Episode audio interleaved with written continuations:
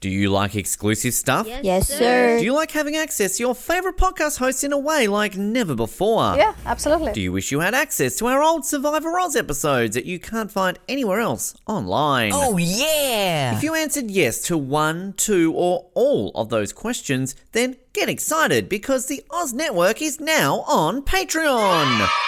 That's right, your favourite podcast has jumped on the Patreon bandwagon to enable a better listening experience for you, our listener. For more details, simply head to www.patreon.com forward slash Oz Network, where you can sign up for as little as $3 a month. It'll be the best decision you make since that last bad one you made.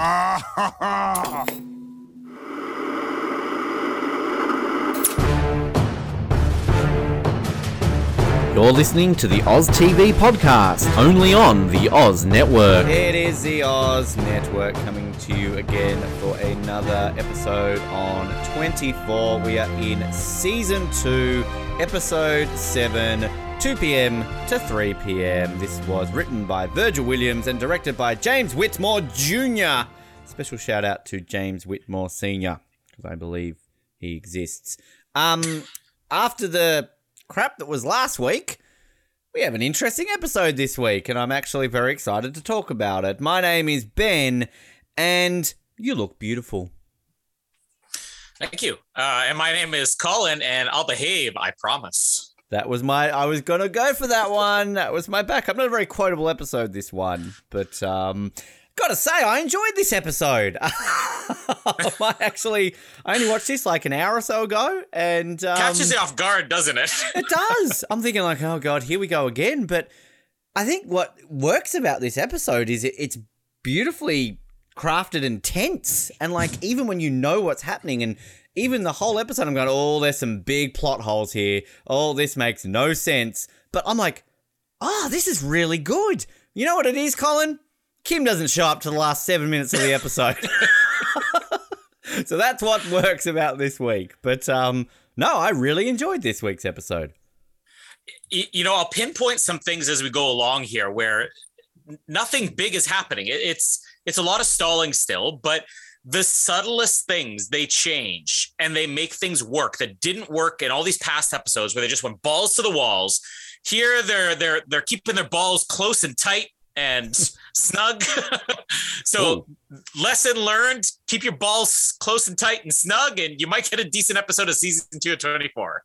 And just a special shout out to Noah. We mentioned Snug law. I think you have to do it. Um, yeah, no, I, I agree with you. And I think one thing that again just is frustrated to me is that yeah, they've slowed it down a lot. Uh, but at the same time, I'm also thinking there's a nuclear bomb out there. Everyone's still so chill. Like we're meeting up with our long lost son. We're just like having casual conversations in the OC without Ryan and Marissa, but you know, just having a four way convo between ex wives and chief of staffs. How you doing? What's up with the kids? Great, awesome. You know, oh by the way, nuclear bomb. Oh yes, better get on to that. Um, Armus is back through word of mouth, which is always, which is good. He's been a busy bee. And then we get the Kim scene, which I think we just get over and done with, right? Like, Oh yeah. Literally marked it 53 minutes past the hour. We've got Kim. Although, if you're paying attention, you do get a couple of cutaways of Kim in the car with fuckface as they're driving around, just um, chilling. I don't think they're talking too much in this uh, drive. Uh, Miguel and Kim. It's Miguel, right? I forgot his name already. A Yeah. shit about this guy. Um, so all of a sudden they're just driving and oh no, they're getting pulled over by old Johnny Law. Here he is. Lucky they're white. Uh, otherwise they might be in trouble. Um, and it's all like, oh, remain calm. Calm? We're in a stolen car. Thanks for the juxtaposition there, Kim. Always appreciate you there to remind the audience what you're up to. Um, but uh, Mr. Johnny Old lately here, you are speeding. Show me your license and registration. Now, okay, got to ask this. It's a, it's not just an American thing. It's a, it's a Canadian thing too, I believe. This whole license and registration. Do you, you legally have to drive around with your registration in your glove compartment? Yeah. Right. Okay. The reason I ask that and I, I get confused with because until maybe only a few years ago in Australia, we had stickers on our cars. It's our registration to prove that your car was registered. You don't do that anymore because I believe everything is all automatic with your number plate, your license plate, right? Um, and one of the most confusing things for me, and I don't know if you do it in Manitoba, is when you get your car, when you buy a car, you have to like go to the the Canadian DMV to get a number plate to then put on your car. And then, like, do you do that in Manitoba as well? Like, this is such a weird thing that you Yeah. like. uh, You change your number plate when you buy a car. So, like, if I buy a car, I've got to like, oh, I can't drive it down to the lot because I don't have registration. And the person who's selling the car has to come with me to say, Yeah. I'm selling the car, take that off. Here's a temporary one. And then you've got to go get insurance. Like, it was this whole big thing where I'm like, in Australia, you buy a car. Here's your car. Number plate stays the same. You just fill in a form, take that down to your DMV on Monday to say that you've transferred the registration. All will be fine. And you legally don't have to have insurance because you're covered for a certain amount of insurance. It's recommended you get insurance on top of that. So it's like odd. But I just wanted to point that out with this registration and the glove box thing, which to me as an Australian is still a confu- confusing concept.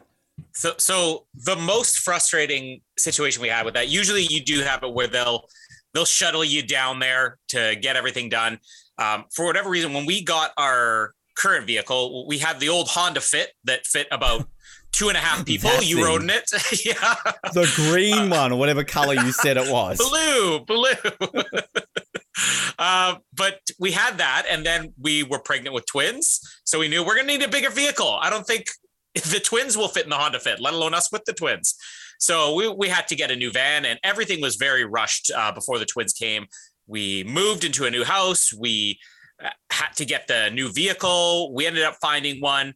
The only day we could pick it up was a Saturday because we were both still working. We had Casper with us because we're living on the other side of the city and we had nobody to watch him. And we had a dealership that was um, I don't know, half a kilometer, like a kilometer to a half a kilometer away. Like usually they'll have places that are two blocks away. They just build them that way. This one wasn't. And it was a Saturday. They said, Oh, unfortunately, we don't have anybody who can take you down there.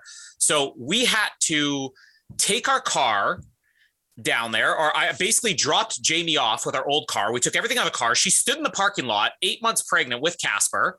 Uh, I walked to the dealership carrying the stuff that she didn't want to keep with her in the parking lot, like a car seat and all the other stuff.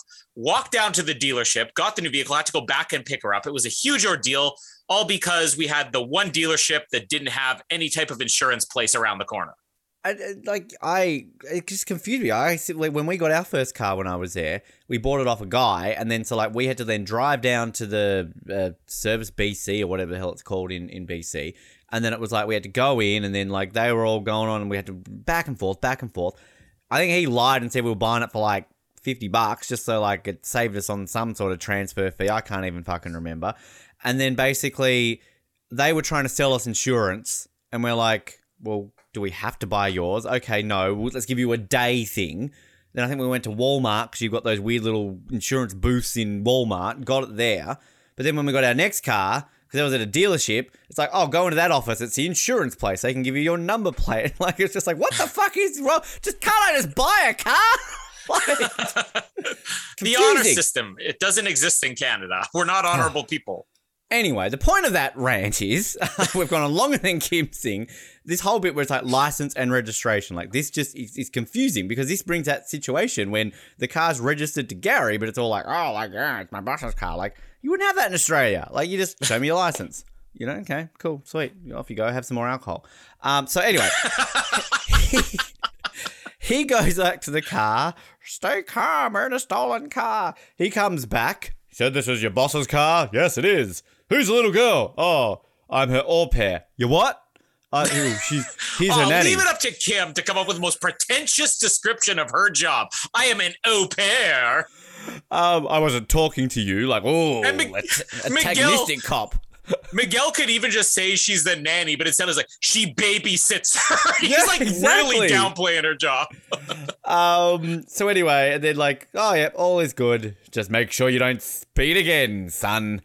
Off he goes. Again, if he was black, he's on the ground getting beaten up right now. But like, cool, he's he's he's only Latino, so uh, he's fine. Apparently, um, according to the hospital staff, the racist hospital staff. So uh, as uh, Mr. Johnny Come Law here turns around, oh, just happens to be blood dripping from the oh, what's going on here. Open it up. Oh, rip Carla.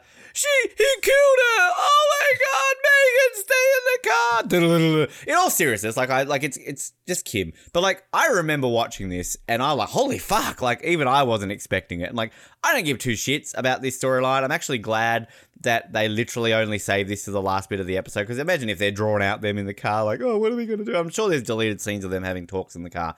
But I weirdly think it works. I don't care about this storyline. But I kind of like because even now, rewatching this, I'm like, holy fuck! Like I forgot how like tense this is. Like, oh, shock, dead, dead body in the car. So I, yeah, the best we've had of Kim so far this season, and he's got like three lines.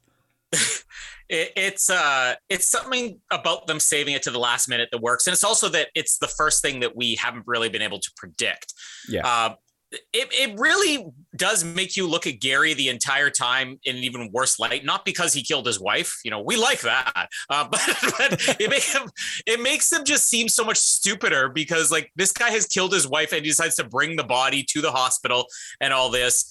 Uh, my biggest problem with this though is that why is it leaking so much blood now about six hours after her death? Like I don't think bodies, dead bodies, work like that. Uh, yeah if they had opened it up and there was a pool of her blood in there, you know, oh, so much blood collected before he he closed the trunk, but it just all decides start leaking now and not at the hospital or, or along the way. Is there trail? Is this cop pull him over because I'm finding a trail of blood coming out of your tailpipe? Uh, that's completely absurd. But it's a nice twist that I don't think anybody saw coming. And even knowing this was the episode and mm. knowing, oh, this is where he's going to find the dead body, I was still, like you said, a little bit tense because it's played really well where this cop's just like, oh, I'm going to let you off with a warning. Now slow down, son. And then all of a sudden, dead body. Which, yeah, you're right. Because, like, even when you see her body, it's not like there's a gaping neck wound or something like that. Like, she's just got a couple of blood marks on her head. So it's kind of like, well, where is this blood coming from? Convenient timing of blood. Um, so there you go. But like, this is America. Let's be honest. Even if they just went to court and jail, whatever, like they're getting away with this because did you have justifiable cause to open my trunk, officer? like, did you have a warrant? Like, come on. I've watched enough of these American shows to know how these Americans work. Um, one storyline which I'm just going to get over and done with because it's also quite quick and it's interesting because I remember also that you mentioned this last week and I was kind of like, oh yeah, he comes back. But like, I actually am surprised to hear you talk about this story because it's actually not as bad as I remember. George Mason has a son. Um, so we sort of get, you know, I kind of connect with the CTU stuff. But the reason I separate this because I feel it's a little bit more separate. So, you know, he's. We'll talk about him and Michelle and what's going on in Versailles or whatever the place is shortly. But George basically rings this number and we meet um, surfy hippie dude working at um, what is this place called? Like uh, Justin Juice or something like that. Juice and Joe, there it is. Um, he's got a little food van, Juice and Joe. Um, and Mason's all like, hey, Frank, what's his name? what's his name? Uh, John. Okay, there it is. Of course John. it's John. John. Johnny. Oh, Johnny Mason. There he is. Um, basically like, hey, sup, it's dad. I haven't heard from you in two years. That's a shame. I need to see you today. Oh, I'm busy uh, sorry, bye. Like, why doesn't John, like, he keeps saying just like, I'm busy, I'm busy. Why doesn't he say, I'm at work?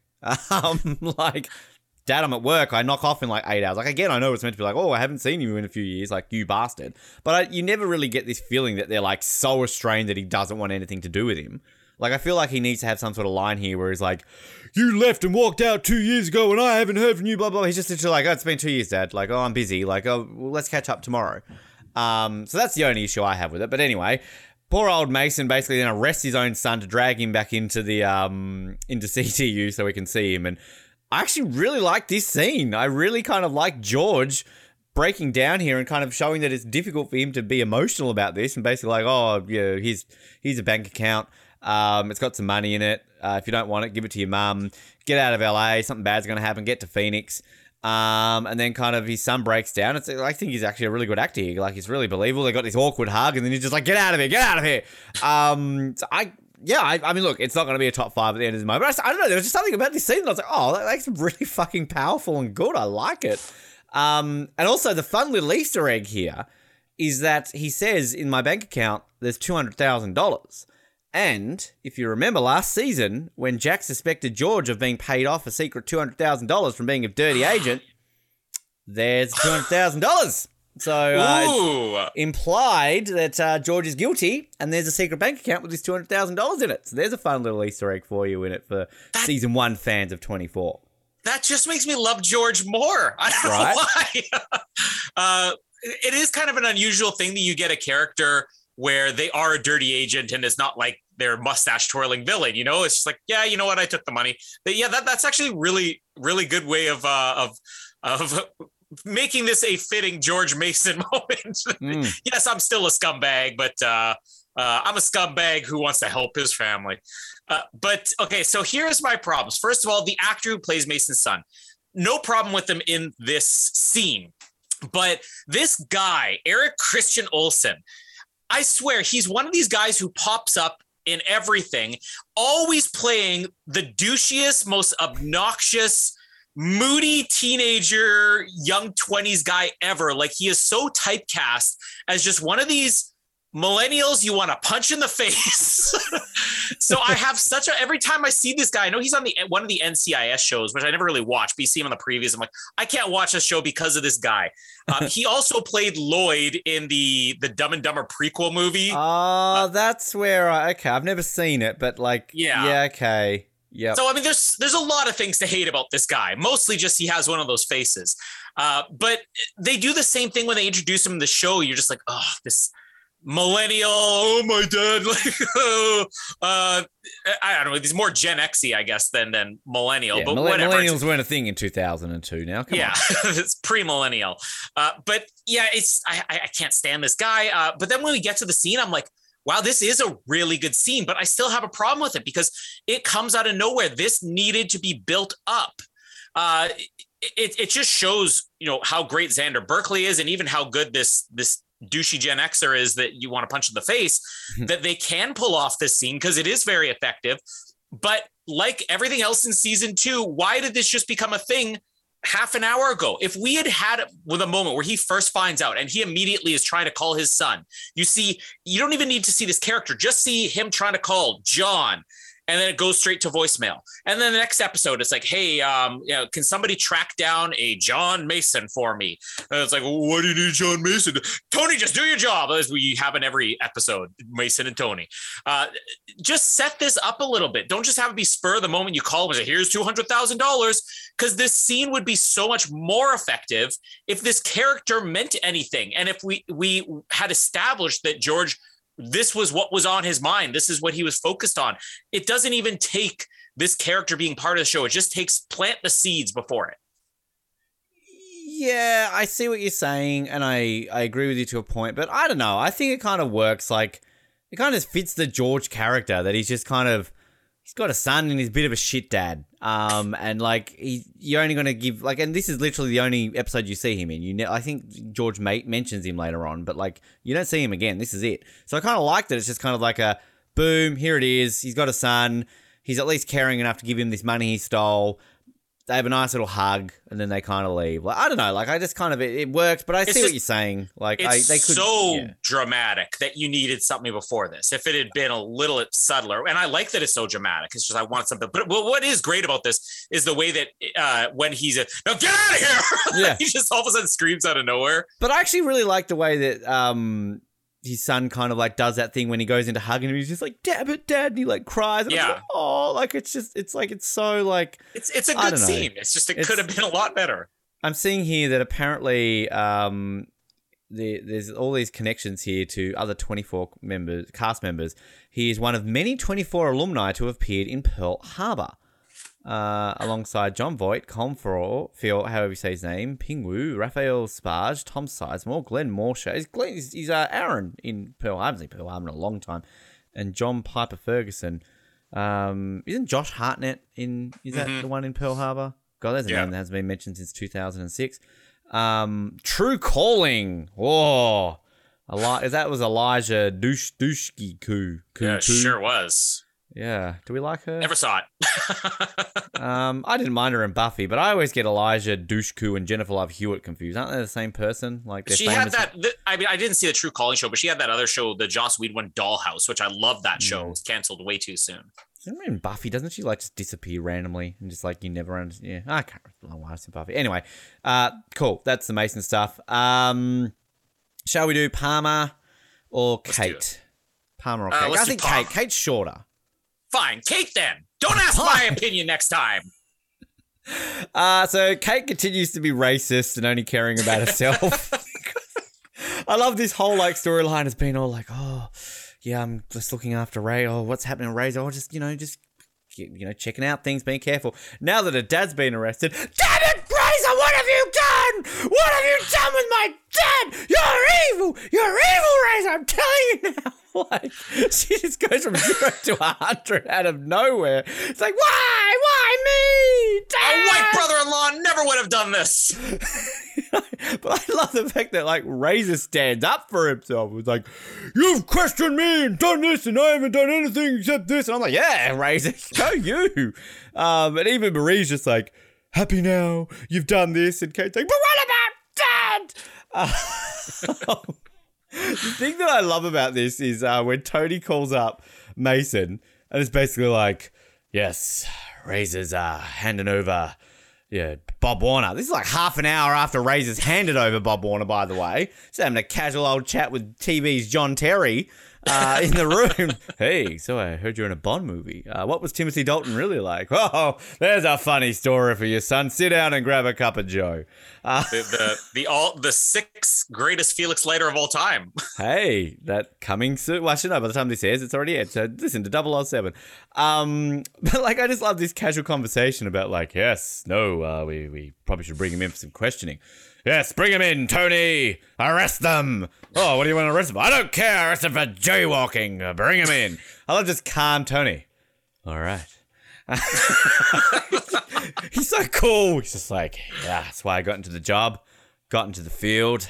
Just wanted to arrest some Arabs. So he's like, come here, you dirty terrorist scum.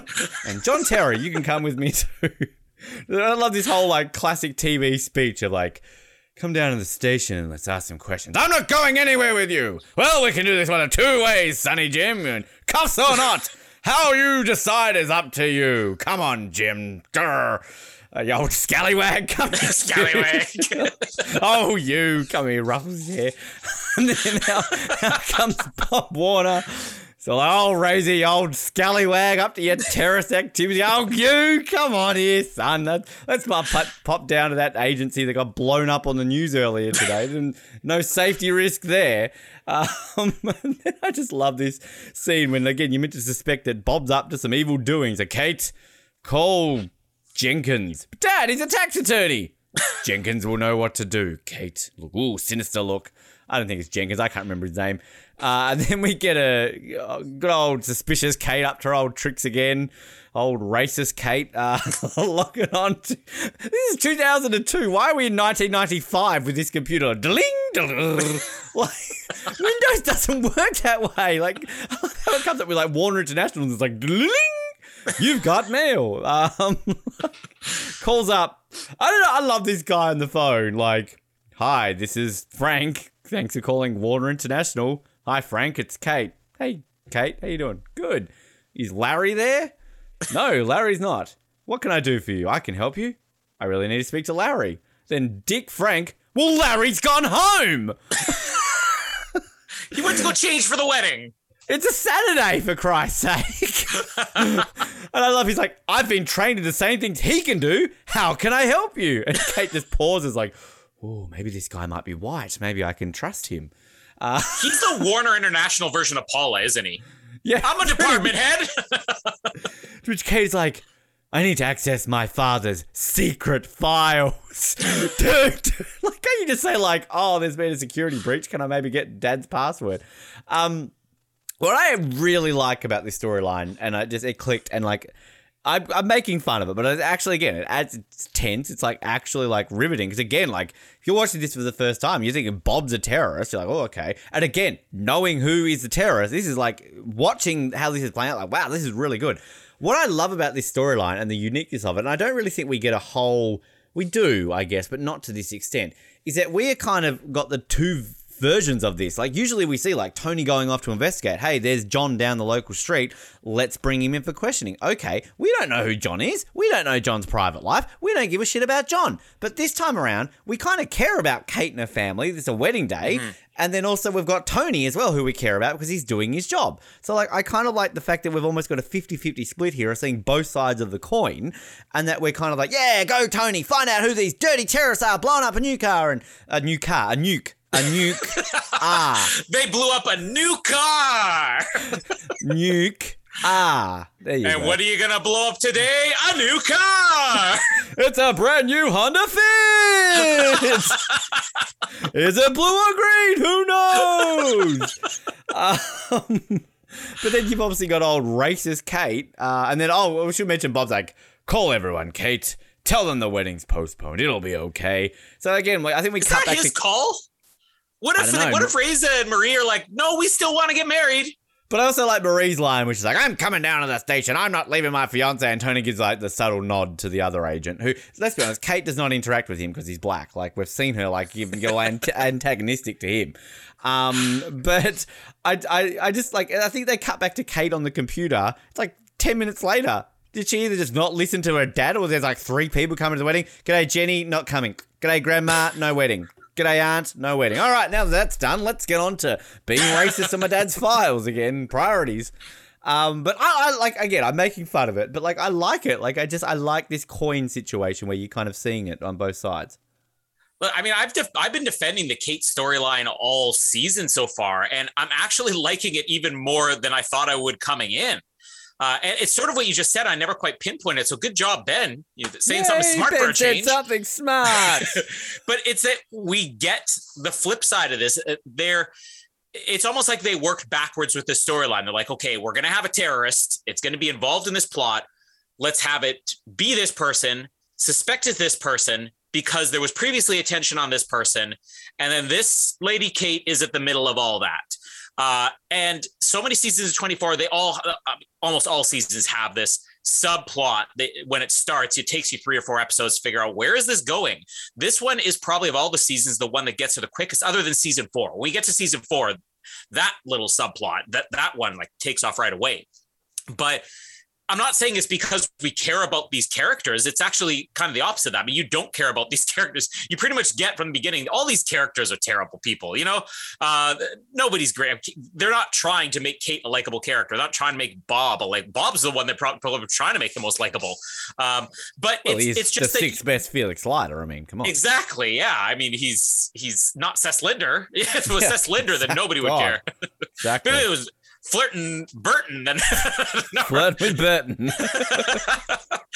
but it, it's it's that we care about the story. It's that it means more to say if you just showed up and had Tony arrest somebody, say, "Well, we have a wedding today," you wouldn't care. But you've already seen all this drama about the wedding, and I mean, we've both been married before. Uh, we might even uh, again one day, not together, but Fifty percent of us have- still are. Well, I mean, technically, hundred percent still are, but fifty percent the wife's in the other room. So but uh, but there's always drama with a wedding. So I, maybe that's one of the things that kind of and after, resonates more here and after. Yeah, long after.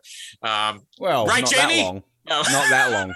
oh, not we that long for some. You know, but uh, I also have to say with this story, I'm really surprised because this Kate and Reza scene is so good. Mm, And I know we we've had um, Phillip Rhys on the show, great interview. twice. Uh, twice we've had him on the show. Uh, Sarah Wynter, sure we'll have on at some point. Cross our fingers.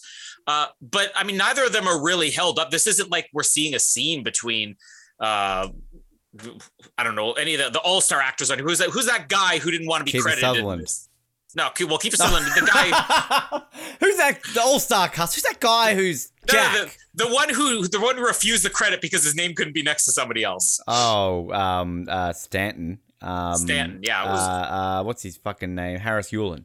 Here, Eula, yeah. So it's not like these established actors, but I'm like, they're actually both really good. And it kind of makes me wish that they'd gone on to bigger things. I mean, I'm not, I'm not knocking the career that Sarah Wynter and Phillip Rhys had, but this is one of the better dramatic scenes of the entire episode, their whole blow up with each other. And again, it's because we've had that built. Maybe the reason that this storyline works for me is because it's the only one in this whole show that has the patience to set something up, to tell it over the course of several episodes, to build tension. So Yeah. yeah, I'm- much higher on this than I thought I would be. I, I do find it hilarious, though, just the subtle racism that I don't even think the writers noticed. Maybe it was all intentional. Maybe we could get uh, whoever um, uh, the writer of this episode was, or James Whitmore Jr. on here to answer the questions why last week Reza is like, I want my lawyer, and Tony's like, no.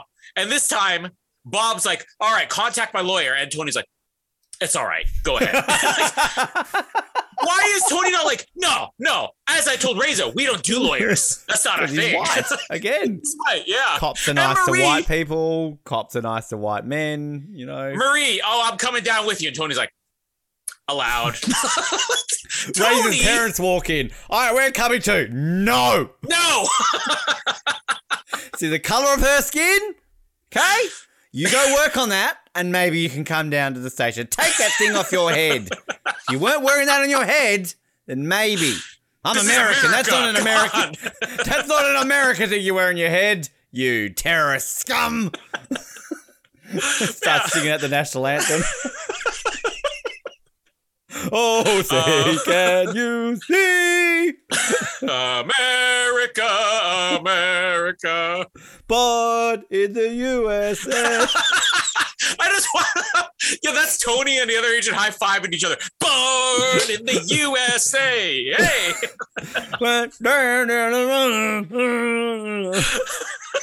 And that song actually is not patriotic. Like, have you heard like that? That it's what? It's about Vietnam people or something coming back, and like, yeah, it's one of those songs that people interpret as being something that it's not. Oh, the, it's like that's Reza and his parents high five. Born in the USA. it's like "You're Beautiful" by James Blunt. Not a romantic song at all.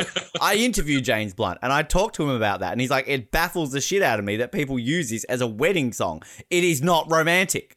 Um, it's like every breath you take by Sting. It's a stalker song. And you're like, oh, yeah. so romantic. I'll be watching. Like he's fucking like stalking people. Every breath you take, every step you take, I'll be watching you. Like creepy as fuck. Um, hello to Sting if he's That's listening. I know. that's Paula's song too. yeah. Every breath you take. Oh, too soon, Colin. She's dead. Um, Just some Uh, respect. show her some respect. Enrique, Enrique. Enrique.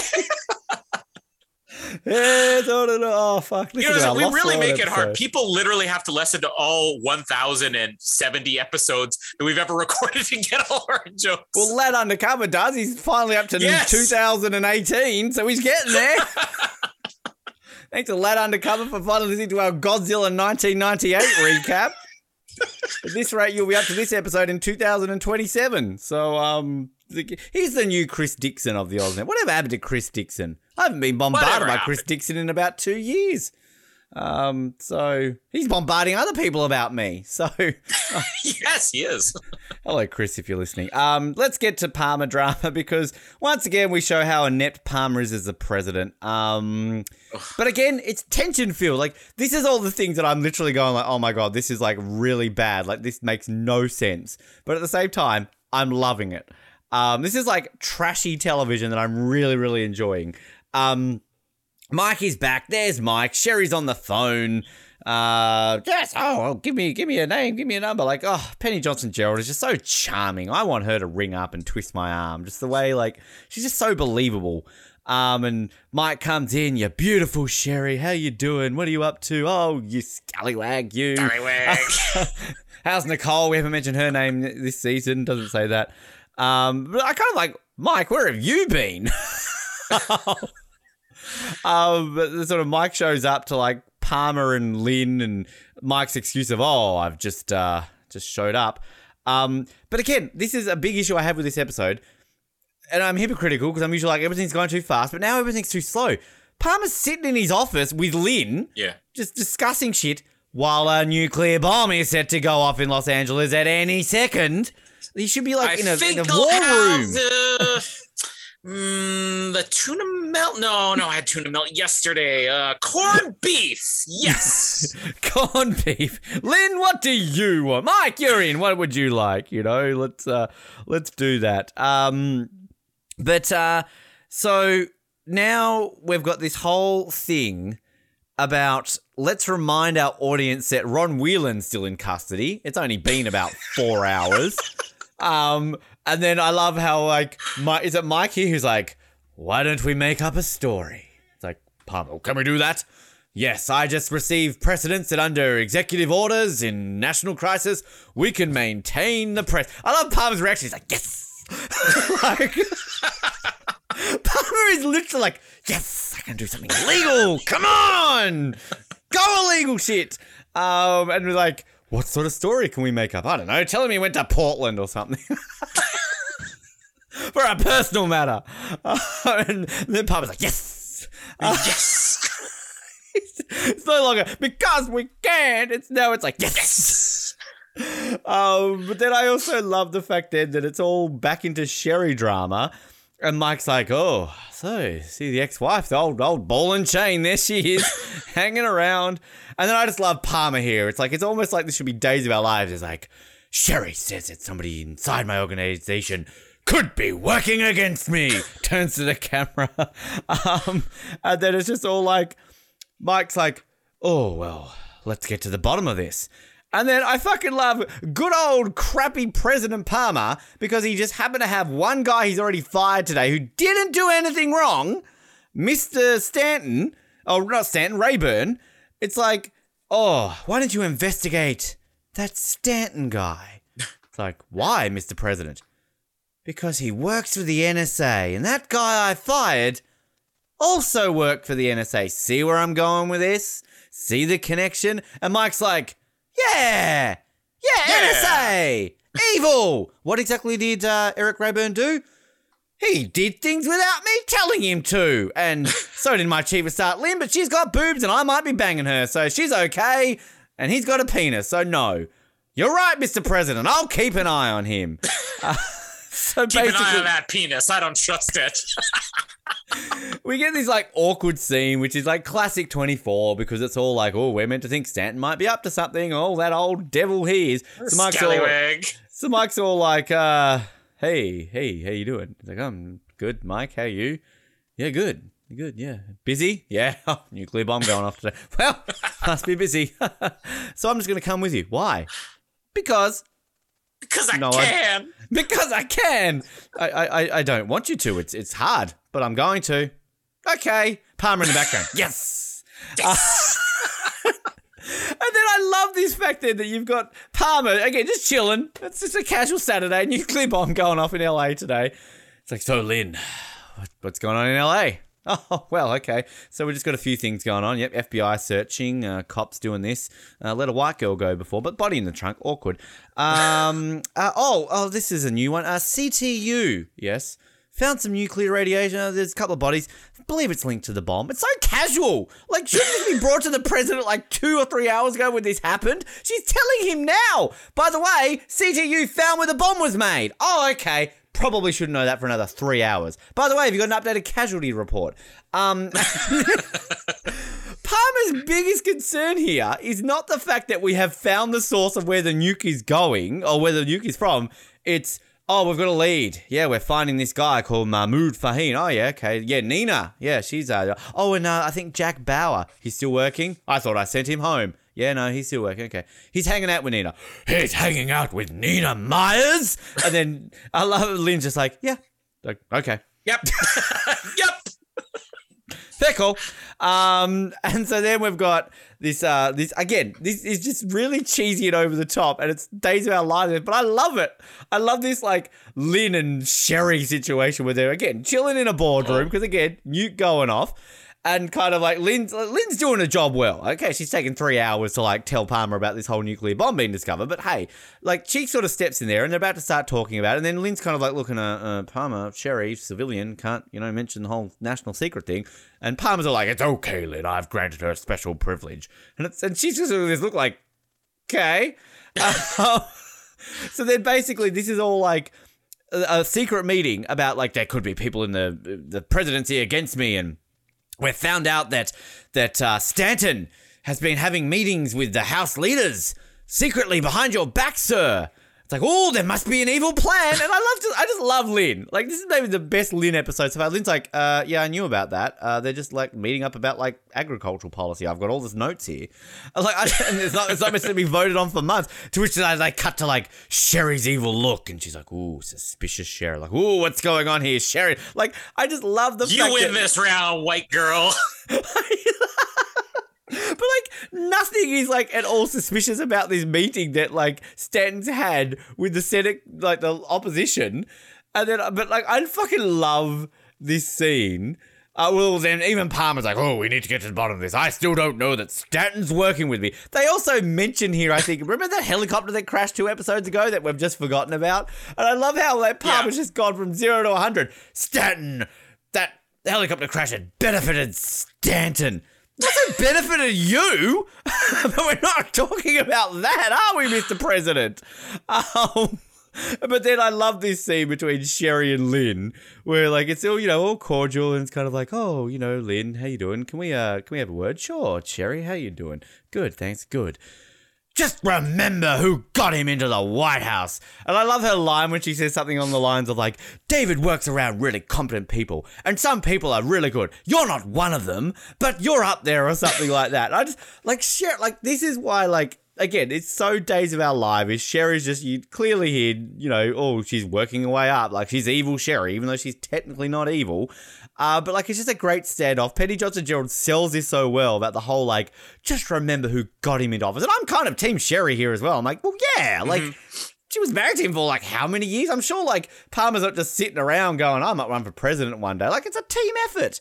Um, and then I just love this look that kind of Lynn gives Palmer, and then she's just like, fair enough. And she walks off, like, yeah, like, I'm on team both Lynn and Sherry here. And then what's Palmer's like, just, you know, be careful what you're doing, Sherry. Like, you know, like, just just make sure you do your job because we can. Yes. And Sherry's just like, I'll behave, Mr. President. I promise. Mm-hmm. Um, and then I just love that line when Palmer's just like, "You're only here because you've got information that no one else has, and you can get on with people to know." Like, it's just, again, it shouldn't work. It's kind of stupid, but it's w- brilliant. It's well acted. It's tense, and I like I know exactly what happens, but I love it. Like this is just this is where this season picks up in one episode because it's like, okay, you're pulling this really shitty plot holey story off really, really well. yeah, you're completely right. Because uh, let's be honest, the idea of somebody in your administration maybe working against you, kind of a given in politics, isn't it? Like, Yeah.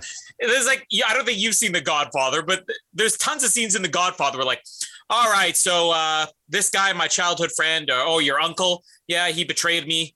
Um, I think we're gonna have to kill him. It's just, it's a given. Oh, somebody is, uh, somebody is gonna be trying to assassinate, you know, your son. Uh, it's going to happen. They're It's assuming these Survivor.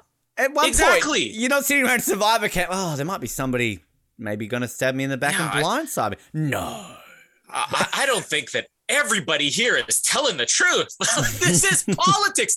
That is what the game is. So this the overly dramatic thing about oh somebody maybe work that nobody in the audience is buying this storyline. What makes it work is Penny Johnson Jerald, and I don't think Oh. that I ever quite gave her as much credit as an actress as I will give her after watching this episode because everything she pulls off is so badly written. I mean the the drama between her and Lynn like it's just like two catty women. I mean, this is like such a stereotype in movies and TV shows. Well, Lynn, I got him into the White House. Like, well, I know that they were just meeting about the agricultural plan, and it's just throwing all these shots back and forth. But like, give credit to both. Uh, uh who's who's the the Lynn actress? Uh, Michelle Forbes. I was going to mention Stuff. her in a minute. Yeah. yeah like like she's really good in this scene too like i believe the tension between them and on the, the page there is no tension there it is poorly written it is like you said full of plot holes everything is way too casual but i'm tense watching them and that's one of the things that worked in this episode that i was talking about the these subtle things they did that just improved the tension and things that didn't work in past episodes. It's not we wrote this better. It's not we directed this better. It's that we got Penny Johnson Jerald. That's it. That's all we have to do. Yes. Penny. Johnson Jerald. Yes. Can we have a T-shirt? Just Penny Johnson Jerald. Yes. yes. have I have I ever mentioned? I remember when I rewatched this show with my friend like many many years ago. And like I just I remember saying it, she judged me all the time, but I stand by this even what, 20 years later. I have a very weird crush on Penny Johnson Jerald. Like Oh, who doesn't? like I'm serious. Like I weird legitimately about have, it? like I don't know because I feel like as a uh, she's probably what like 30 40 years older than me and like she's not ex- and like I don't mean this to sound horrible but she's not cast because like Elisha Cuthbert is cast because she's young and hot and it's it's natural for a teenage boy to have a crush on Elisha Cuthbert. But like as a teenage boy, I'm not meant to have a crush on Penny Johnson Jerald, but I'm like I have a crush on Penny Johnson Jerald. like she's she's doing things for me. Um, We, we need we need to take a poll poll of all teenage boys uh, from 2002. like if we ever get Penny Johnson Jerald show, I just want to be like like Penny like Penny Johnson is it Penny me. Johnson or Mrs. Jerald Mrs. Johnson? Can we Johnson call you Jerald? PJJ? Like I always get confused when people have three names. Like do you call them Mrs. Jerald, Mrs. Johnson Jerald, or she Penny P- PJ? Yeah, PJ. Like hey PJ, like uh, like have you ever been considered a sex symbol amongst teenage boys? Like. And if there was somebody on this line who admitted to that right now, is that awkward or, you know, like kind of how we feeling right now? Uh, hashtag me too. I don't know if that's appropriate or not. But uh, anyway, um, let's get to the Jack stuff and the CTU stuff. I mean, the CTU stuff, Michelle gets like, I think, two more lines than she did last week. Uh, I just wanted to point out one thing about CTU. This place got bombed, what, three, four hours ago? Who cares? Like 30 odd people died in this building a few hours ago. But I don't know, like 9 11, we've got to bring it up eventually. Like, did they go in on September the 12th, like office number on floor 42, and was just like, oh, here's my computer, here's my desk. What are you doing, Jenkins? I've Got to get to work. I mean, we're, we're pulling bodies around you. Yeah, important office stuff. Work stops to no one. Fair enough. Enjoy your day. this building is shut down. They've moved their operations down to the local Ritz Carlton or something like that. Like it's just, it's ridiculous that they're still operating. And again, the excuse is this is hypocritical, Ben. There's a nuclear bomb going off, but no one's rushing around this building. Like, where's our foreman from a week or two ago? Like, if you don't do this, I'm shutting you down. I don't Yeah. care what they say. Um, can I see? Can I, sorry, back up really quickly. Can we mention Armis again? That Palmer drops like Armis's name about five times around here. We're just like, get Armis to do this and get Armis to do that. Like, give me Armis command. Should really Do you, mention do you feel like this is like I don't know um, Palmer's drinking game? yeah, He's like, I'm gonna fit the name Armis in as many times, but not never in the script, not once. It's like however many times I can fit Armis's name in there. People have I to think- take a drink. I think he is. Um, and the only other real CTU stuff here, um, sort of Mason and Michelle back and forth a little bit. I love this bit where Michelle says to Mason, like, uh, so, um, yeah, Ed Phillips, our agent. Yes, yes, they should be arriving at the airport now. Uh, so Jack drugged him and got on the plane without him. And I just love Mason's reaction. Oh, Jack. just like Michelle's like, should we do something about this? Oh, he's on a plane. What else can we do? And Michelle's like, but sir, but sir, the But chances sir." of getting to an astro The odds of successfully navigating. Never tell me the odds. Uh, Michelle. I bet you're wondering why I have a red arm. Uh, oh, it's such a drag. Um, behind, beside my Raker Ellsworth would make a great C3PO. Make it happen.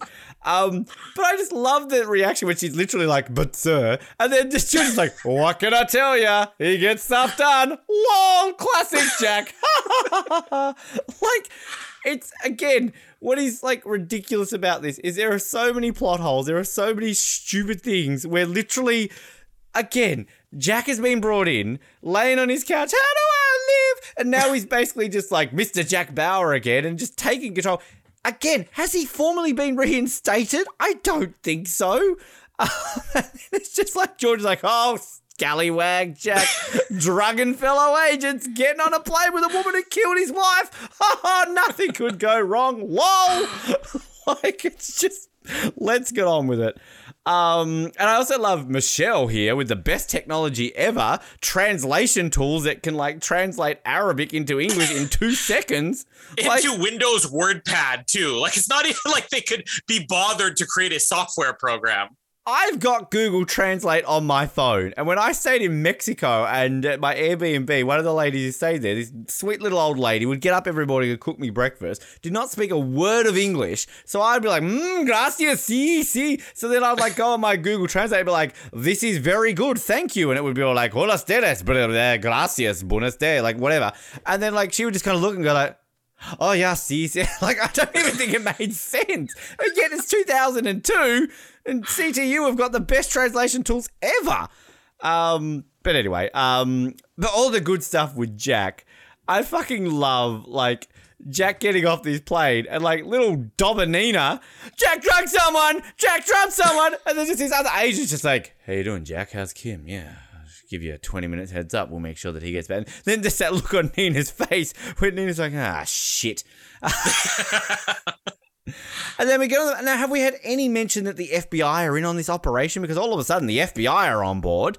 Um, because why not? And who do we meet?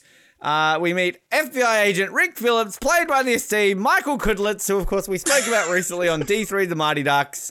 Uh, I talked about him before being on like Southland. He's in he's in Lost. Uh, we talked a lot about him, but I completely forgot he was in 24. But here he is, TV's uh, Michael Kudlitz, D3 The Mighty Ducks. The He is- oldest he- teenager ever. does he look younger in this than he does in? I think he does. Um, but he's all like, "Damn it, Jack! We're the FBI. We're we're doing this on board. Don't yell at her. Won't get anywhere." Plane takes off. Uh, literally within two minutes. Uh, they're en route to Ver- Versailles, Versailles, whatever this place is called. Celia. That too. Um, and then Jack gets a bit aggressive with a "Damn it, Nina! Where is the where's the bomb?" And like, "Don't hit her." Okay. Get her changed. She needs to look like a civilian, and we get this kind of like, ooh, sexual tension scene between. I actually, one thing I will say about this, like, I actually like that they kind of play on Jack and Nina's sexual tension because we get this Yeah. next season as well, and like, this should be like cheap and not work because this is the woman who killed his wife, but we also know that these two were fucking and that they had a relationship. So like I kind of like that the fact that they literally play off this sexual tension between Jack and Nina when it shouldn't work. And it works. Like I love this scene when like kind of Jack's like get a change. Take off your no, clothes. my eyes don't leave her. And like literally his eyes do. Jack's checking out the boobies. Um Jack's like just how I remember them. Like he's like like you know, like Jack's getting off You got a really good body, Nina. You swim? yeah, swim, swim. Oh, so does my daughter. I mean, wait, what? Uh, and we get like a bit of a look here. Nina's got a scar on her back. That like, are we meant to be like, oh, Nina's been abused in jail? No, that's from sex with Jack because Jack's a kinky motherfucker. Like, I want Nina to turn around, and Jack's like, I remember when I gave you that. She's like, "Hmm, hmm, hmm, me too. You kill my wife. Shut up. Um, so they land now. Okay, they land 18 minutes after they took off. Okay? Now, they land at Davenport Airfield in Visalia, or whatever this place is called, right? I thought, oh, okay, fictional. Is it? No. Looked it up. Real Air Force Base, real town. Flight time from LA to Visalia, Davenport Airfield, is 55 minutes. It took them 18. They've got a fucking fast plane Space shuttle is what they took. they they pretty much did. Um, so they're all sort of going on this plan and basically like, where is Mahmood? He's in a thrift store. Uh, okay, well, you're gonna walk in, you're gonna do this, and we're gonna be right outside, and uh, you know, we're gonna we're gonna storm it, and we're gonna arrest him once we've identified Mahmood. I fucking love this line here where Nina's basically like, "No, Jack, I can't do that. I'm gonna walk in, and he's gonna shoot me. Then he's gonna turn and shoot himself, and turn the gun on himself and shoot himself." And Jack's just got this stare, and he's just like, we're gonna make sure he doesn't shoot himself. That's oh, drop mic Jack. Fucking love it. It's so good. This is my Jack. This is I'm gonna need a hacksaw. Like this is epic. I love that line so much. Um, they get to the thrift store.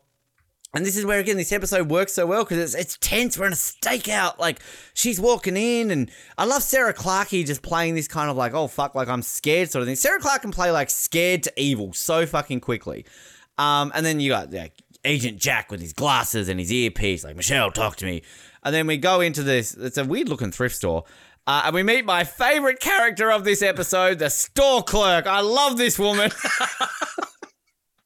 She's so. I get so, much criticism for me always liking the, the the desk clerks in James Bond movies. But you're like my favorite character, store clerk. Played by Shirin Sharaf. I just love this woman. She's all like, "Hello, is there something I can help you with?" And he's like, "I need to speak to Mahmood." Oh, I don't know Mahmood. Tell him Nina's here. And she's like, "Oh." So she picks up the phone and we get sort of this Arabic conversation. Blah blah blah blah. Nina, blah, blah, blah, Nina, blah, blah, blah, Nina. Oh, okay. Nina, Come- Nina, Nina, Come out, Nina, come out Nina. to the back. Okay, and then like store clerk just, you know, it reminds me of the um the granny in um in Goldfinger, like the kind of like the subtle little wave to Bond as they're driving through the thing, and the next minute she's got a machine gun. This is who store clerk is because like they go through here, they're out the back, and Nina's wearing like a bloody necklace with a uh, a, camera in it. She's picked up like a fifty dollar voucher or something like that off the table. I don't know why. Nina really likes this thrift store. She wants to come back and, and buy some stuff when she's free. Um, she gets searched for a guard, meets Mahmood, and there's this kind of like having this conversation, and she's telling him why they broke out of jail, and then basically she hugs him, can't see the camera, can't hear the conversation. Jack's like, "Damn it, let's get in." I love CTU here. Typical law agency in the US. They've surrounded this whole building. They're jumping down the chute. There's like one person with a shotgun who they shoot coming up the stairs. I love this guy who comes down like the, the chute, the ceiling, literally starts murdering everyone in this thrift store. Only one person has a gun. Jenny was in there buying a vase for her grandma for Christmas. She's dead. Uh, they're just murdering everyone. Like, Literally, it's not like they're go like everyone on the ground, CTU. They're just like jump, like this is a video game to them. And store clerk just grabs a machine gun and starts. I think she kills one of the CTU agents, and then all of a sudden, poor old store clerk dead. Uh, I don't know why it's so funny. I love this woman. and then what makes it great is that Nina's gone, Jack, Jack, damn it, Nina's gone. I should say, I keep saying Jack says damn it. There was no damn it's in this episode. I think we get a damn it from Miguel or someone like that, or a Michelle damn it. We don't get a Jack damn it. Um, to which uh, Nina's escaped, and we get this great scene where basically she's about to shoot off the lock, and Jack's like, Nina, freeze, I've got you. Urgh, let's play bondage. Yeah, show me that scar. Um, and then I just love this sequence where Nina gives up because she kind of thinks about it. She's kind of like, oh, like, do I do I do this? No. And then Jack has the gun on the back of her head, and just Kiefer Sutherland here, holy fuck, like he's shaking. You yeah. You physically see this gun shaking, and this look that he's got on his face, like Kiefer Sutherland can just sell so much. Like, why? This is a weird thing to say because Kiefer Sutherland is movies Kiefer Sutherland until he became TV's Kiefer Sutherland. Why is he not back into movies Kiefer Sutherland? Like, this guy could win Oscars. Like, he should be like this sort of, like, he just should be doing bigger and better things. He's on the road again, by the way. He's got a new album coming out, so maybe we can uh, see him perform. But arrest Nina. That's just, it just works. It's just so good. And oh, just I love it. Like again, even though it's like so childish, well childish, cartoonish, we like CTU murdering innocent civilians in this thrift store. Uh, like it just, it's just great. The tension, just this scene with Jack and Nina, just with the gun to her head. Because again, you've you've always got this thing of like Jack's gonna kill her. It's just we know it's gonna happen. All right, and let's be honest, it's gonna happen. But like, it's that like it's the will they won't they sexual tension of a TV show of are they going to hook up together? But it's the will he won't he kill her sexual gun murderous tension, which is just great. So props to this episode for turning this season around. Well, it's, it's one episode, but like I just I love this Jack stuff too. Like the, even the Kim stuff isn't bad in this episode. So like it's this is a, just a well rounded episode. Yet I feel like if this was a season one episode, it'd be like, it's all right. it's, Yeah. it's average. Season five episode, eh, rent. Uh, but uh, yeah, the CT just the casualness of so Jack drugged an agent. Ah, that's Jack. Oh. what are you gonna do, scallywag? Skull Jack, you his hair again. Why are they so casual about that? Like, I'd be a little bit more concerned because we know that Jack's done some crazy things that Mason, you know, was he on board with. dead prince's head off like six hours ago. Oh, Yeah. Jack slaps him on the ass. Get out of here, you! Oh, catch you at the barbecue on the weekend, you bastard. um, but uh, just the fact that like everybody knows about this. it's like I even um, uh, Mr. 40 year old teenager or whatever is like, I know what you did to Ed, and I don't like it, but I'll help you anyways. like, Here the FBI, we don't yeah, like it. he doesn't even have a real rank right now. This is a civilian with provisional status who has chopped somebody's hand off, who has shot a gun in a government building, who has blown up a government building, who has drugged another agent, and he is currently has custody of his wife's killer. Nobody's worried about it at all. which, which, like, again, we, we we I think we're going to be doing this a lot in 24 because realistically, Jack just does some shit that this guy should be in Guantanamo. Guantanamo. But like, that's why we love Jack. And I think one thing that I'm really noticing rewatching this and being critical of it is that 24 is really a show which we should not be doing what we're doing with it. It is a check your brain at the door. It's kind of yeah. unbelievable bullshit. And like Jack Bauer does become more and more of almost an invincible superhero as the show comes on. But like that is why people love 24 because it mm-hmm. is the Jack Bauer. This is why Legacy did not work because literally we only care about Jack. Even the shit that happens in some of the later seasons, like Jack still, like even Jack's family, you're still like, well, it's Jack's family, so we're gonna care. But that's like brilliant. Like we love James Bond, and like 60% of the James Bond movies are filled with just unbelievable bullshit that shouldn't work, but we love it because it's James Bond. Um, so like that's one thing that like this is I think this is really fun to recap though because it's like we're we're pit, pick pinpointing the absolute bullshit that is stupid. And you summed it up there like chopped a head off, blew a building off, shot a gun in a government building, freely allowed to hang out with a woman who killed his wife 18 months ago, who's literally been in a depressive state. The reason why he left CTU in the me- in the moment notice because of this. Just like now the president knows that this is happening, and the president's just gone back to his meeting with Sherry. like, you what? Jack's with Nina? Well, that's a crisis for another time. What's Sherry up to?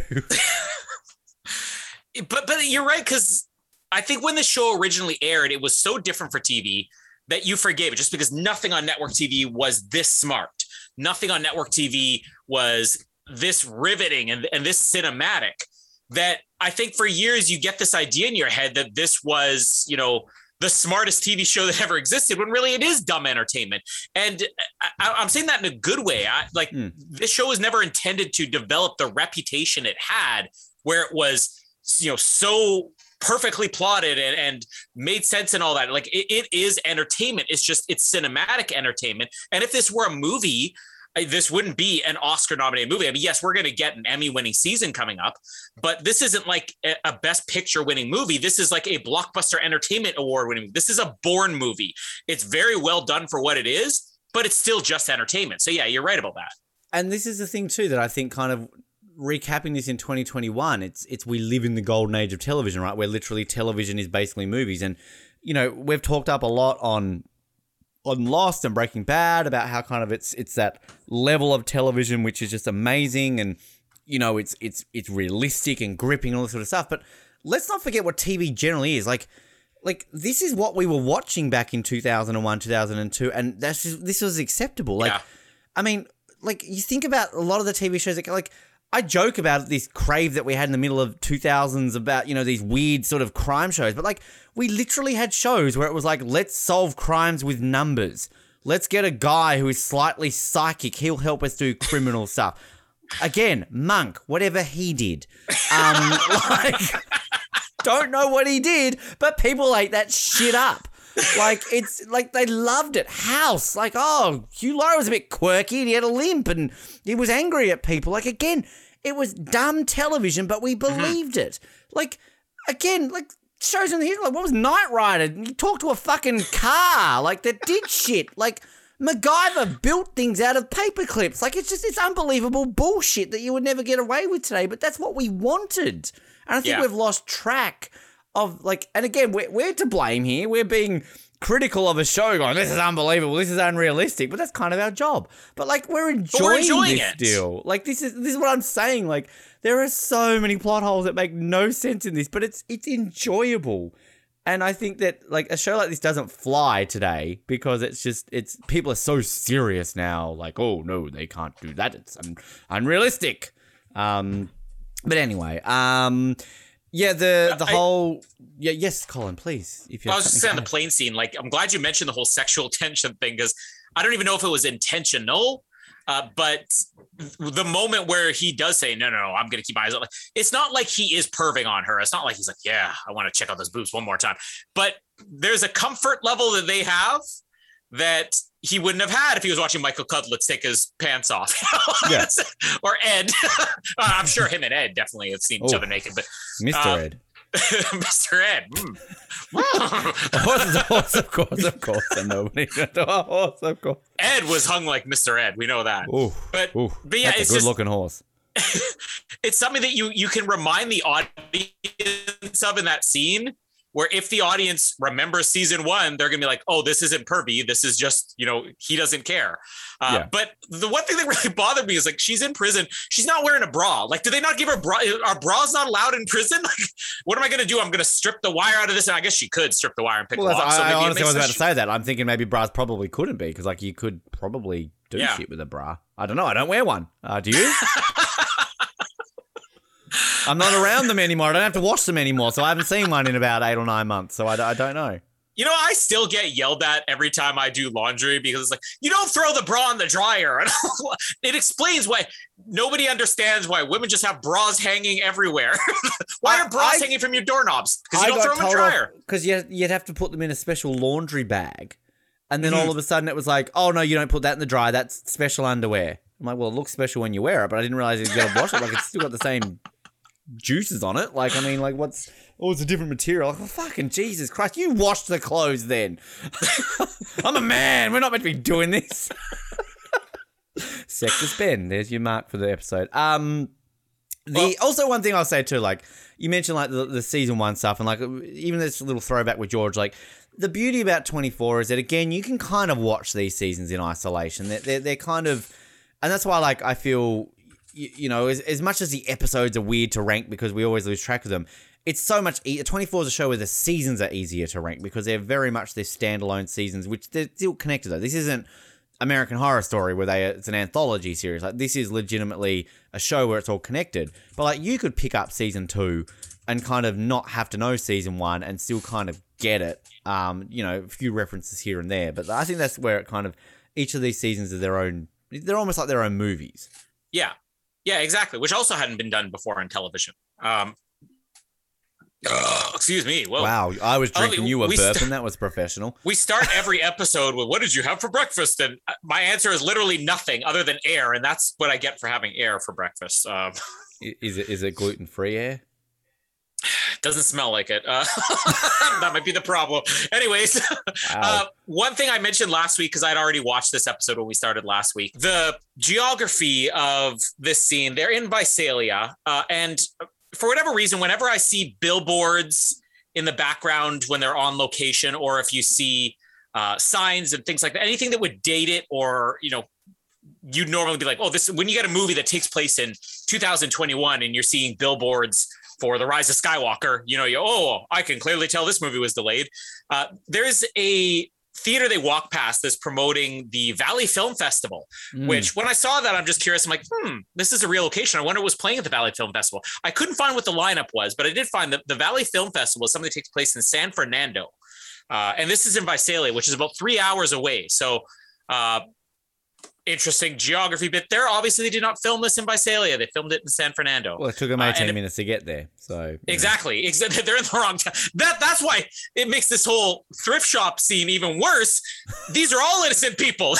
oh man, this is a San Fernando thrift shop. Oh, I um I like the fact here in the official guide, uh, written by Tara DiLullo, um, that they, they, they kind of have like so they have like the written section where it's like all like this is your behind the scenes you know tidbit. You've got kind of your time frame, so they go over every single like aspect of what's happening. You've got your additional intel, and like this is the additional intel about the two hundred thousand dollars, and then you got research files, and this is generally a little section where it's like you know, uh, the presidential pardon, and it will give you a real up. Like this is what actually is a president, so it, it updates you. Like it's kind of a cool little thing. This week's real life thing is on Visalia. Nina Myers requires that Baron CTU take her to Visalia, California, to speak to her contact in person. The town of Visalia is in the county seat of Tulare County, California. With a population of more than 100,000, Visalia is one of the largest inland cities in the state of California, one of the largest in between Fresno and Bakersfield. Bakersfield. Hey, gotta go to Bakersfield. Bakersfield. Founded in 1852 by Nathaniel Vise, Visalia is the oldest city between Stockton and Los Angeles. The town is a commercial airport with multiple daily flights to Los Angeles International. I mean, cool. I really needed to know all that. Um, the other thing I'll say, which is kind of interesting, the little behind the scenes write up, um, they sort of talk about ideas about this season and that one of this season the ideas for this season was they legitimately talked about scrapping the real-time format. They were like oh like what are we going to do for next season? Like this is you know what are we going to how are we going to follow this up? So they actually like talked about it and apparently fox was very much like yeah we think you need to scrap the real-time format and try something different because you're not really going to be able to do much of that moving forward. And apparently uh, howard gordon said like yeah we just basically wrote a really shit script gave it to them and they're like yeah no you should basically keep up the real-time format you're right and then they, they mention here about how uh, I'll read this. Another curious aspect of the show is the lack of screen time given to Jack Bauer actually doing human things like eating, dozing, or Human things.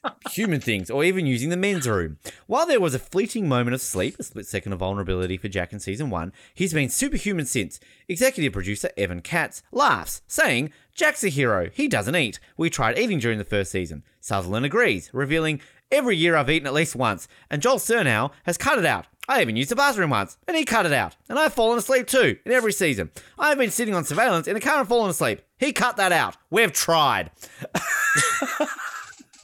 so again, Jack is superhuman, essentially, they're, they're saying. So uh, that backs our point up. Um, we have had a scene with him just pinching a turd. You know, like, Where, Damn why it, is that on Chloe! We could have had that in the deleted scenes at least. Come on, that's what we really want. I, I do remember when this show like was on, and that legitimately was like one of people's biggest gripes about the show. We never see them sleep. We never see them poo. We never see them like eat.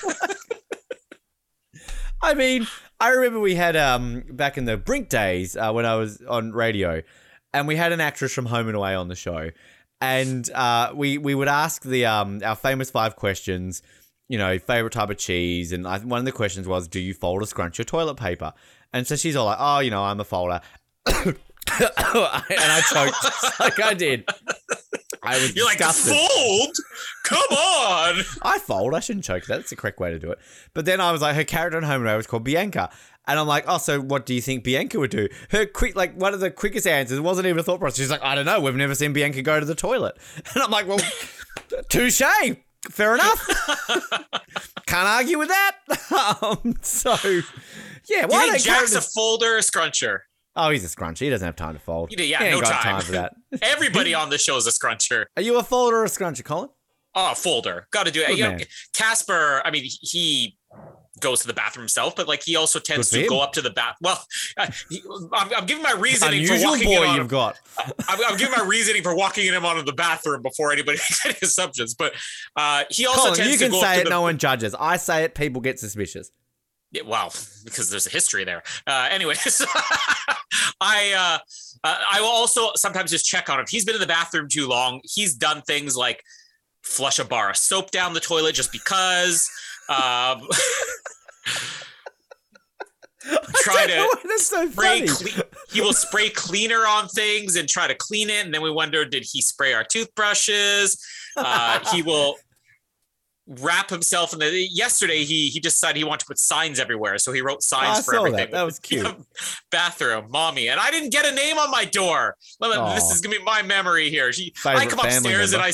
I see he had wrote bathroom on a piece of paper and taped it to the door. He wrote Casper on his door and taped it. Wrote mommy on our bedroom, and I don't get a room. Come on, What about Not your fair. other? What about your other boys? They didn't get a room either. Remy and Casey. Yeah, I guess I'm sharing with them. I don't know, but anyways, the, but I will walk up and Casper will be scrunching the toilet paper when he wipes himself, and it just bothers me. And I'm like, "All right, okay, do, you- do you want Daddy to show you how? It's okay." And he's like, "No, no, no." I'll do, does it again. I um, He also I- wants he, the other day. I'm like, oh, I really need to come up here more often because I just walked in and he had a scrunched up toilet paper in his hand and he was sitting on the toilet and he dumps it in the wastebasket next to him. I'm really hoping that I did not wipe anything, Casper. why does the bathroom always stick? There's some turd-filled paper. I remember my mum used to actually literally tell me to wipe. Uh, well, I hope she would. Um, to, to fold. That was always a thing. One of the best Ben, you're 30 years old. Start wiping. The best answer I ever got for that question on the show was, "Oh, whatever keeps the Vegemite on the toast." I want to tell you a funny story. When I worked retail, um, I remember I went to the bathroom and I went into the toilet. And I don't know if we've all got these stories where you've got into the toilet and you see stuff you don't want to see. yeah. I walked in. I was the only person in the bathroom, but somebody had some fun in that bathroom. They decided to do a shit, and then for some reason, get it and rub it all over the wall, and rub it all over the mirror, and just rub it everywhere. There was shit everywhere. So like, I had to find a cleaner. I'm like, hey, uh, I don't know how to tell you this, but the bathroom's covered in shit. And he's like, what do you mean? I'm like, literally covered in shit. I'm like, oh. And I'm like, I don't want your job right now. I just went back to work. Like, who does that? Who's like, "Um, oh, that's a good one. Let's go painting. and that janitor was like, yes. because we can. It don't know reminds me. Was it um Daddy Daycare, the Eddie Murphy movie, where like I think it's like that scene when he goes into the bathroom and you hear like the psycho music and he's like looking and he's seeing like like oh he's looking in the toilet like oh and then he starts looking up at the ceiling and on the walls and you're like oh and you hear that it's so funny. I don't know Wow. why we're we're telling toilet stories here. Why have we uh, wasted ten minutes talking about bathroom stories? I think it was last year uh, at the office. Somebody told me they're like, uh, yeah, so so somebody keeps taking toilet paper and they're draping it from the top of the stall door all the way down to the floor. I'm like, okay, like, I don't know why, but maybe they just had a long piece and they didn't know where to put it. I don't know. And it's like, no, no, you notice that they're making a curtain. Like they somebody had taken toilet paper and draped it all the way down, and then they went and right next to it another strip all the way down to the floor, literally making a curtain. I'm like, I don't know if they think that's keeping the smell out or what they're doing, but it's weird. And there are only like five people working in the building, so you can kind of work your head around who who it was that did that. But do, you Yeah, ever people do weird things. awkward? Do you ever find it awkward when you go to a public bathroom and you maybe like, you know, in a cubicle, you're sitting down, you know, men, you know what you're doing. And all of a sudden somebody comes in and then they start like going to town and it's kind of like the Austin Powers scene of like, hey man, grab hold of something and let it go. But then like we'll get through this together. you literally hear it, and then like you've got a person who's literally going like, just like sitting trying not to laugh, and you're like, this is really awkward. I need to get out of here. Um, also, kind of say as a man, I hate urinals. Like women don't have that issue of having to pee next to someone physically standing right next to them. That is like one of the most awkward things as a man we have to do is go to a urinal, particularly when it's busy and it's like, oh, like I've got no choice but to stand in between two men while we all hold our penises and go to the toilet. It is like one of I, I just I don't know why we're talking about toilet habits right now, but yeah, I um, don't know. It's weird. and it's also Back that awkward thing. Can I just one more thing? Sorry, because this is only as a man you will understand this. If you and I, and I don't know if we did this when we've hung out before, but like if we go to the Museum of Human Rights, right? It's just us, and we're all of a sudden like, I gotta go to the bathroom, and the other person like, yeah, I've got to go to the bathroom too. We walk into the bathroom. What do we do? Do we both go to the urinal? Does one of us go to the cubicle and one of us go to the urinal? like it's kind of that awkward, like unspoken rule of like men, like oh, I don't know what to do right now. Do I awkwardly want to stand next to this man who is my Well, friend while we hold You our usually look usually look for that that buffer space between you. You know, we need at least one urinal separation. Oh, is that why that was that awkward that time? I stood right next to you at that like. you know, we have okay. Seriously, last story. We have a toilet Oz. Um, there is a, a a bar in Hobart where the urinal is a double sided like window. So like you go into it, and as you go in there and you go to pee on the urinal, it's a glass window which you can see out into the street. And if you don't know that on the other side of it, there's like a, a mirror so you can't see in, it is freaky because you're like, oh my God, like, if people are going to see what I'm about to do?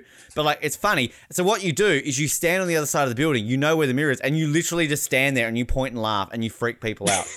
because they they think you're looking and you're going ah little dick and they're like oh no I don't want to pee. You're so cruel. Uh, You know, I, we have spent more time talking about this than Kim had screen time this week. That's the Hey. best part about it. good job. Uh, I'm buying week. this episode. Well, hold on. I Uh, wasn't. I, I still wanted to oh. say one more thing. Oh, So- oh, we're- oh, come on, we're going so long in this episode. So the uh the whole showdown with Jack and Nina.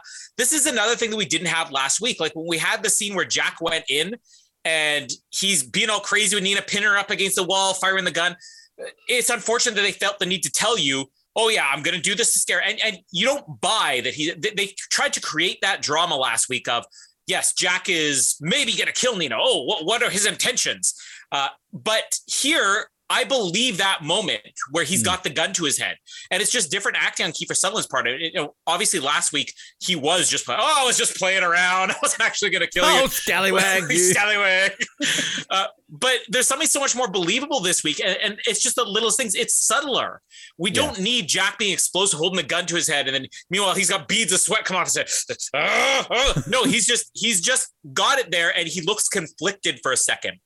Yeah. It's the first moment we've had where actually really I, I I I like that we brought Nina back and that Jack has to face her, but it's unfortunate that what we had in the previous two episodes, you never for a second believe that Jack's going to do anything crazy. Even after he drugs another agent, you don't believe it. It's just too over the top. It's too predictable. And here, just having this one moment, and also just having it make sense that, of course, Nina's going to try to run. You know, Yeah. why wouldn't she? Uh, it fits Nina's character, and this is the moment that I've been waiting for for three episodes. As great as Jack's outburst was last week, you knew it was an outburst for show. Here, you buy it. Yeah, no, I completely agree. Completely agree. Um, I'm buying this episode. Me too. What are you doing with it, Colin? Yeah, uh, I mean, this will technically be my third buy of the season, but this is the first one I feel good about. I'll just say it that way. It's only my second buy. I haven't bought an episode since the first episode. Jesus Christ. Forgot about that. Um, and ranking it, I am ranking this as my highest season two episode. Um, but only just, just above the first episode. And then I looked at what was above the first episode of this season, and it was the pilot. And I don't think this is a better episode than the pilot. So I've got this at 15th overall after 31 episodes. So basically halfway point for me.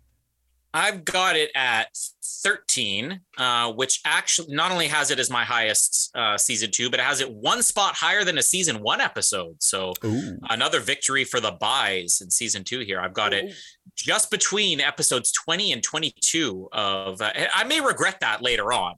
but Maybe. for now I'm pleasant low expectations, you're pleasantly surprised with uh, this week. Similar to what you hear about the Oz Network. Low expectations, pleasantly surprised. It didn't suck as much as I thought it would. The one thing I think is funny that on IMDb, the only rankings that we can really find of all the episodes, IMDb has not ranked this episode. They have um, episode the 12 a.m. to 1 a.m. episode of this season twice. They do not have this episode. so um, I wonder if that's just one episode. It's one episode they're missing, or it's just literally they've got other ones where they've doubled up on this list. So uh, I'd find that interesting to uh, look into that further. Next week, um, it is 3 p.m. to 4 p.m. Um, we get a bit of a story around the uh, the the journalist guy. Um, Reza and Mason have a fight. That's always fun. Um, but we get a scene next week, which I will fight for the top five. I fucking there's just this. I've talked about a lot. This sort of dialogue scene between Jack and Nina. It's just oh, it's so good, and just like Kiefer Sutherland just delivers it perfectly, and I love it. I, I included it in my top 24 moments of 24 when I did that uh, video up until I think it was like the first or two, second episode of season five. That was at that point. So I love it. I absolutely love it. I don't know if you've watched that episode yet, know what I'm talking about, but um, it's a great scene. Yeah, I was I was gonna ask because not really knowing where the show goes after this, I, I, it's one of these things where I kind of have a blank spot. Okay, I know what's coming maybe in two or three weeks, but I don't know what's next. I was gonna ask if this is the the, the Jack Nina one that we had. So yeah, I'm, I'm I'm officially looking forward to next week's episode now. Let's do it now. Let's just watch it live. So Kim's in jail. Uh, Oh, she dies. skip it. There's a cougar. Um, yep, cool. So uh, that's next week. Uh, do all the usual stuff at the end. You'll hear that in a minute, like Patreon, all that kind of fun stuff. Breaking Bad, Lost, they're happening as well. Uh, if things are going right at the time you're listening to this, Matrix month is happening. Uh, wasn't that a hilarious episode when we talked about the the w- red and blue pill and whoa and Whoa. Trinity help. Um, all the great lines. I used to always say that line all the time. We'll talk about that in the Matrix. You heard about it when we were ready to the Matrix. The Trinity help. Of of all lines to quote, you know, Trinity, help. That's like, I what just- are you doing of the Matrix? I literally like. I, I we'll tell this story when we because we haven't recorded it yet, but obviously people have already listened to it yet. Except for your lad undercover, you're still getting there. But um, I literally in my homework diary in like grade eight, nine, every single page I cut out a quote from the Matrix and put it on every single page of my homework diary. And I don't know, Trinity, help was just one of these ones that I like always fucking would say. Like if I needed help, I'd be like, Trinity, help! Like I don't know why. Uh, and then it was like, uh, dodge this. Like, oh, so many random lines in the Matrix that I always fucking quote. So, how about here's the finger, and you give me my phone call. Ah, so quotable. Anyway, Matrix 1, it's great. Listen to it. The fourth one looks shit, but hey, we'll, we'll could be good. Who knows? Um, my name is Ben, and I'm not just around here as window dressing. That was my line. Um, my name is Colin, and yes, Thanks for downloading this episode of the Oz Network. Make sure you never miss an episode by subscribing to the podcast via Apple Podcasts, Spotify, Stitcher, Google Podcasts, or by copying our RSS feed into your preferred podcast provider. And while you're there, please drop us a rating and leave us some feedback.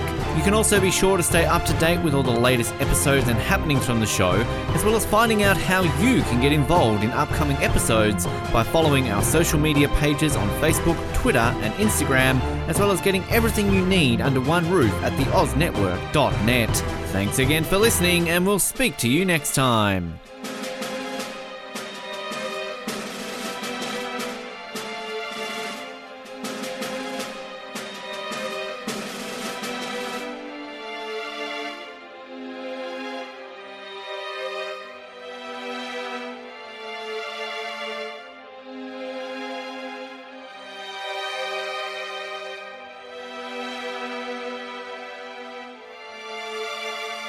You like exclusive stuff? Yes, sir. Do you like having access to your favorite podcast hosts in a way like never before? Yeah, absolutely. Do you wish you had access to our old Survivor Oz episodes that you can't find anywhere else online? Oh, yeah! If you answered yes to one, two, or all of those questions, then get excited because the Oz Network is now on Patreon.